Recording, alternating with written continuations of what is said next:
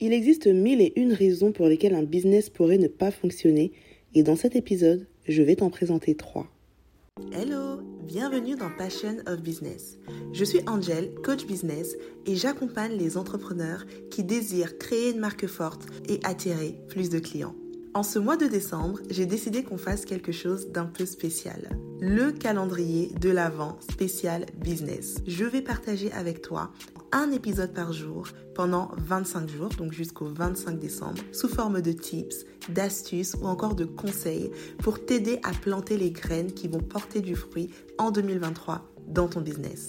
Installe-toi bien, prends un bon chocolat chaud, prends ton bloc-notes et c'est parti pour l'épisode du jour.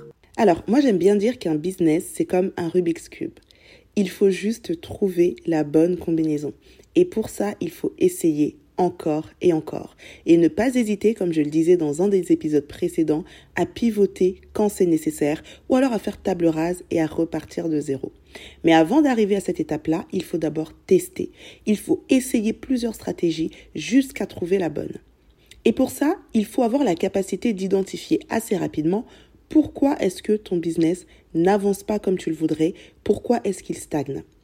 Et donc, je disais que dans cet épisode, je vais te présenter trois raisons pour lesquelles ton business ne fonctionne pas et de quelle manière est-ce que tu peux travailler sur ces raisons et est-ce que tu peux adapter tes différentes stratégies?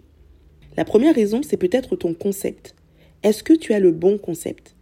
Tu sais, parfois, on a des idées de business et on les lance parce qu'on trouve ça cool ou parce qu'on a envie de lancer ce business-là mais en fait, il ne répond pas vraiment à un besoin, ou du moins, il ne s'adresse pas directement et de manière précise à une problématique. Et ça, c'est un problème, parce que si un client ne ressent pas profondément le besoin d'utiliser ton produit ou ton service, bah, il y a tellement de concurrence et tellement de possibilités ailleurs bah, que tu ne seras pas forcément la première personne à laquelle le client va penser.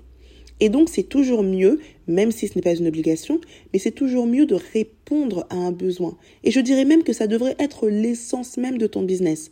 Pourquoi est-ce que tu crées ce que tu es en train de créer si ce n'est pour apporter une solution à quelqu'un? Du coup, si tu as l'impression que ton business ne fonctionne pas bien, alors il faut te poser la question. Quelle est la solution que tu apportes? Si tu es capable de répondre à cette question, alors ça veut dire que le problème n'est pas forcément sur le concept. Si tu n'es pas capable de répondre à cette question, alors arrête tout ce que tu es en train de faire, prends une feuille blanche, assis-toi et essaie de voir de quelle manière est-ce qu'avec ton business, tu pourrais répondre aux besoins de tes clients. La deuxième raison pourrait être le prix. Et en ce qui concerne le prix, ce n'est pas forcément ce que tu crois. C'est-à-dire qu'on peut parfois se dire je vends trop cher, c'est pour ça que je ne vends pas. Ça pourrait être possible, mais le contraire est également possible. Tu ne vends pas assez cher. Regarde par exemple, si je te vendais une voiture à 150 euros, est-ce que tu l'achèterais? Probablement pas. Même si tu recherches une voiture pas trop chère, à 150 euros, tu te dirais, hum, c'est bizarre, pourquoi c'est ce prix-là? Ça veut dire qu'il y a un piège quelque part. Ça veut dire qu'elle doit pas être bien, ça veut dire qu'elle doit peut-être être défectueuse. Tu n'accepterais pas d'acheter une voiture à un prix aussi bas. Eh bien, dis-toi que c'est valable pour à peu près tous les produits. Il y a certains produits ou services, ou encore il y a certaines promesses pour lesquelles les clients se disent si c'est à ce prix-là, c'est bizarre. Ça ne devrait pas être à ce prix-là. Au vu de la promesse qu'elle nous vend, ça devrait être plus cher. Alors pourquoi c'est ce prix-là? Et beaucoup de personnes passent à côté de leur cible, passent à côté de leurs clients, tout simplement parce qu'ils ne sont pas assez chers.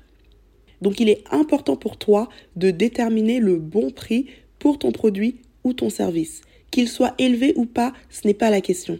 La question c'est est-ce que c'est le bon prix? Travailler son prix, son positionnement, son concept et toutes ces choses, c'est quelque chose d'assez important et comme j'aime le dire, c'est un peu faire un scanner ou un IRM de son business et réussir à détecter là où il y a des couacs. Et c'est exactement le travail que je propose à mes clientes lors de mon business bootcamp. Alors qu'est-ce que c'est? C'est un bootcamp que j'ouvre de manière périodique et qui nous permet de travailler pendant 4 semaines approfondies sur ton business. Alors si tu aimerais en savoir plus, n'hésite pas à te rendre dans la description de cet épisode tu auras un lien avec toutes les informations sur le bootcamp. La raison numéro 3 qui peut expliquer que ton business ne fonctionne pas, c'est ton image.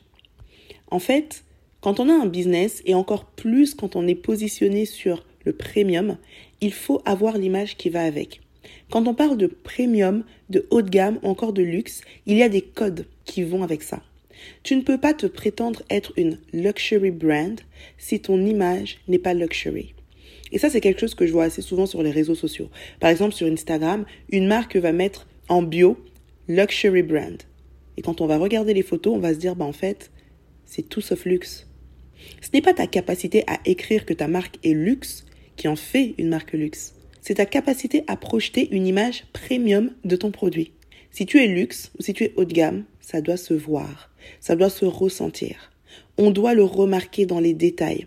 Il faut qu'il y ait une cohérence totale entre ton image, tes prix et ta promesse. Et c'est comme ça que ton image peut être une force ou alors un désavantage pour ta marque. Voilà, c'est tout pour l'épisode d'aujourd'hui. J'espère qu'il t'aura plu. Si c'est le cas, n'hésite pas à me laisser 5 étoiles et un commentaire sur la plateforme sur laquelle tu écouteras cet épisode. Quant à moi, je te dis à demain pour le prochain épisode de notre calendrier de l'Avent spécial business. Et en attendant, prends soin de toi.